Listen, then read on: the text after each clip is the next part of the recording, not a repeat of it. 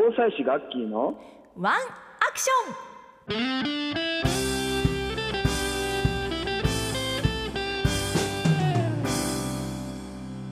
聞いたらすぐにワンアクション実践したくなる知識紹介してもらいます。稲垣さんよろしくお願いします。はいます。今日はうん。ビーチで生き物に刺されたらというようなねお話なんですけども、うん。まあここまで自然災害それから熱中症とですねいろんなあのビーチで起こりうる自然とのまあトラブルですね。これを考えてきました、うん。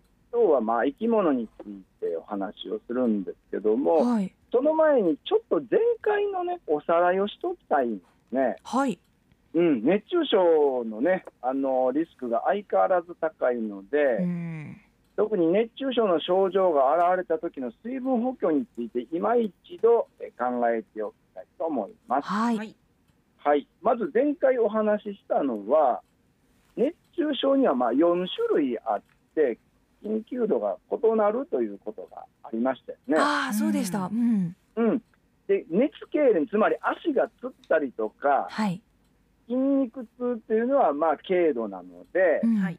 うん、この時はまあ生理食塩水といってですね水1リットルに塩9グラムつまり水水分と塩分がほあの補給が必要ということですよね。うん、水だけじゃなくて塩分もという話でしたね。そうですね、うん、でこれは海にいる時ビーチにいる時は海水でも取れる。マリコさんがじゃあ海の水をそのまま飲んだらいいんじゃない？って話はしたけども飲めないですね。それもや。っぱりあるでしょうね。おお、うん。あの実際に痙攣を起こした方が塩を舐めただけでピタッと収まったケースあるんですあよ。そうなんだ。じゃあ飲む,、うん。飲むのもいいのか。ね。え、ちょっと喉が痛くなりますけどね。うん。それからまあめまいとか立ちくらみの時はうん。塩若干に砂糖が入ると良いという話です。うん、これをミックスしたものが経口補水液といって水1リットルに、えー生理食塩水よりちょっと塩が少ない3グラムの塩と砂糖40グラうん、ム、うん、これぐらいの量のものがあると、えー回復につながるということですよね。そうなんです。これうん生理食塩水と経口補水液ってなんとなくイコールだと思ってたんですけどそうそう。そうなんですよね。うん。お砂糖が加わると経口補水液になるんですね。そうですね、うん。塩分が少なくて砂糖が加わったのが経口補水液で、といううん、ことでなるほど。うんうんじゃあここで問題出しますよ。はい。スポーツドリンクって今まで一言も喋りませんでしたけどあ、も、はいはい。はい。うん、スポーツドリンクはどのタイミングで飲んだらいいか知ってますかね？ええああ、なんか。あのー私のマラソンのコーナーでもちょっとやったことがあったんですけどうん、ちょっと濃いスポーツドリンクと薄めに作られてるのがあって、そうそう。ちょっと濃いめのものだと運動の前とか運動の後とかに飲んだ方がよくて、うんはい。薄いものだと運動中にごくごく飲んでも OK っていうようなことを話したことがあるんですね。そうですね、うん。うん。まあ、その通りだと思いますね。あよかった。うん、予防として飲んでおくべきものなんですよね。あ、はい。予防。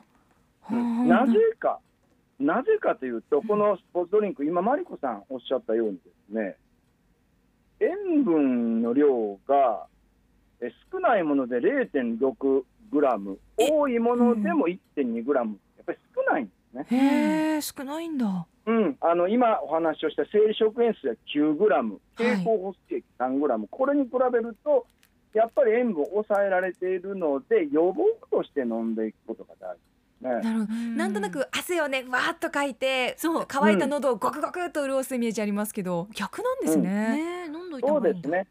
なので、もう熱中症の症状が出たときは、ちょっと塩分濃いめのもの、スポーツドリンクではちょっと足りないということが言えるんです、ね。なるほど。うんその時はまあ経口補水液とかね、うん、生理食塩水がいいということですね。はい。なるほど。はいまあ、このことを一つ覚えておいてですうんね、はい。じゃあビーチを散歩をしてみる。うん。実はビーチでね、あの昨日もみあの浦添の海岸をちょっと回ってみたんですよ、宜野湾浦添の海岸。あのー外出自粛要請が出てしまって、はい。このビーチとかも全部、駐車場とかビーチとか全部あの閉鎖されてるんですね。あーなるほど入れないんだそもそそうも。なんだ。ですよね。うんで、えーそうなると、でもやっぱり散歩をしたりとか、運動、軽い運動はしなさいということは厚生労働省も言われてるんですね。はい。うんうん、やっぱりもうずっと閉じこもりでばっかりだったら体力も、ね、失ってしまうし高齢者はえー心身の機能を低下させてしまう。んなるほど。うん。そうですね。だからやっぱり散歩される方は多いし散歩すること必要なんですね。きちんとマスクをして人と距離を取って歩くことが必要なんですけども、うん。ただ今公営ビーチもエメラルドビーチとかね池縄市のもう完全に入れなかったんで、もしかして浦添の港側とかですね、うんあのーパルコの向かい側に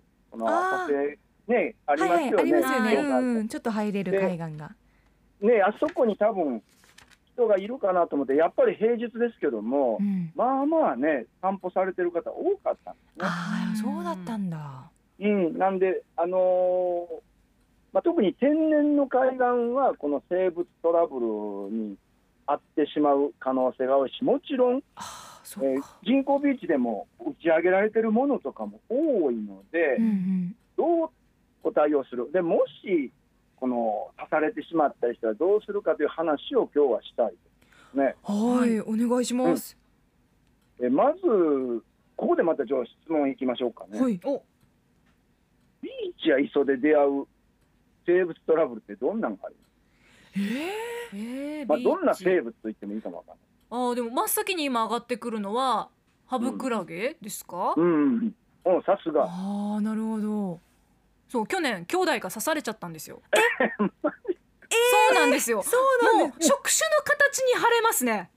あ巻きついた形にこう水ぶくれができてびっくりしました。れみたいなね感じになってでしょ？うん。浅瀬にいるんですか？ハブクラゲ。普通にビーチでハブよけねあの、はい。はいクラゲよけのネットが張られてたけどそこをこうすり抜けて触手だけが来たのかな。ああそれが腕に絡まってっていう、うん。絡まったそうそう。形にこう水ぶくれができてたなっていうのを覚えてますね。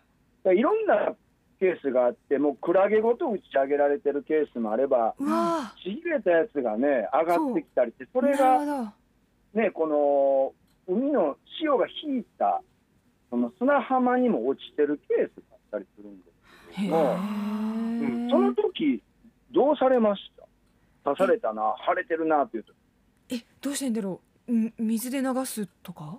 ねあ水で流す。はい。うんあとは？でもなんかこう下手に触るのね怖いですよね。なんかお酢をかけるとかはよく言うじゃないですか。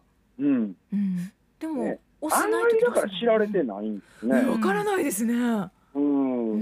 今おっしゃったようにハブクラゲというのがまあ一番有名だしこれは沖縄の海でよく見かけるというかねこちらのうん。在来種と言ってもいいかと思うんですけど、うん他に有名なのがカツオのエボシ、ああ、はい聞いたことある。はいはい。うんね、この2つがまあ一番ビーチによく上がってたりなんかこの大発生したりすることがあるんですへね。え。で実は僕も、あのーハブクラゲじゃないんだけどもねあの海岸の植物とか動物を調べていったことがあったんですけどそのはい。はい時に巨大なウニをですねこの浅瀬のちょっとこの海の水がまだ少しはいはい。ボール状になってるところで巨大なウニガンガゼというねウニが。あるああ、もうツンツンしてるやつですよね。うん。うん。これをねはあ。誤って蹴ってしまったことが。そう。でどうなったかってあのガンガゼのトゲってすぐに折れてもういっはいはい。ぱい足の裏入るんですうわいっぱい足の裏に入ってしまったんだけども。まあ、地域の人が来てねお酢をかけてくれて僕はまあ、うん。痛みもなくて、まあ、人によるんですけど僕は全然ね痛みもなく、ね、ただトゲだけは体の中に入ってこれどうなるんですかって聞いたら、あこれ溶けるさって言われて。結構気軽に。あ、そうなんだ。でこれでね、まあ、何でもお酢をかけたらいいと僕も思ってたんですよ。うん。ところが調べてみると間違うととんでもないことになってしまうということが分かるんですね。そうなんだ。ほとんどの生物はあまり酢をかけちゃいけないみたいなところもね。ああ、そうなんだ。そううなんですね。、んあの特にうん今あのさっきマリコさんですよね、お話、はいうん家族。あのリモートだからやっぱり誰かあそう。そうですよねすみません。マリコさんです。私が言いました。朱里之助だとすぐ分かるはいはい。はいはい。ね、マリコさんの家族、ごあのね、えー親族の方で刺されたハブクラゲだったですよね。そうなんですよ。その後なんかこう、あのビーチの管理の人にこう手当てしてもらったって言ってたんですけど、うん。詳しくは聞けなかったんですよ。あははやっぱりビーチの方がいらっしゃった。そうなんです、ね監視員の人に行ってうん手当てしてもらって病院に行くように勧められたっていうのを言ってましたね、なるほど、まあ、これが一番安心なんですけども、うん。その時おそらくは、えーお酢をかけられたと。ねうんうん、ハブクラゲはお酢をかけていいんですね。あこれはいいんですね。ハブクラゲはうん。ところ OK がうん。そうこれは OK なんだけど、さっきもう一つ出たカツオの烏帽子、はいはい。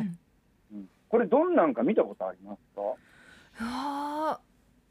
とは出てこな危険って言われてるけどどーんなね感じどんな感じなんだろこれね、うん。僕もね、あのビーチでよく見るんですけどうも、ん。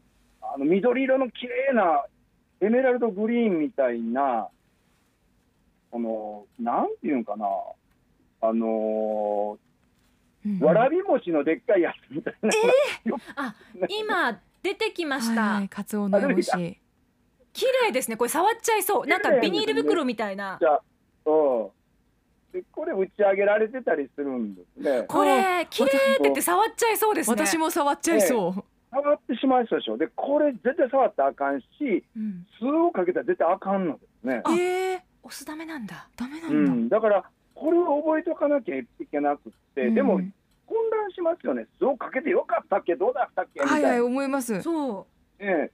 だから、いや、そういう時はどうしたらいいのかっていうことを、えー調べてみると、一番いいのは、その場にある海水をかけて、う海水。え？うん、あのまだこの刺さったところに残っている触手をね、はい。洗い落とすことが大事。ね。ああそうなんだ、うん、はいはいはい。もう一つ、酢以外にどっちもダメなものがあるんですよ。どっちもこれは使っちゃいけない。うん？ね。はい。はい、これは真水がダメだ。えじゃあ水かけたらダメなんだ。そうなんだ、そうでアルなんだ。コールもダメな。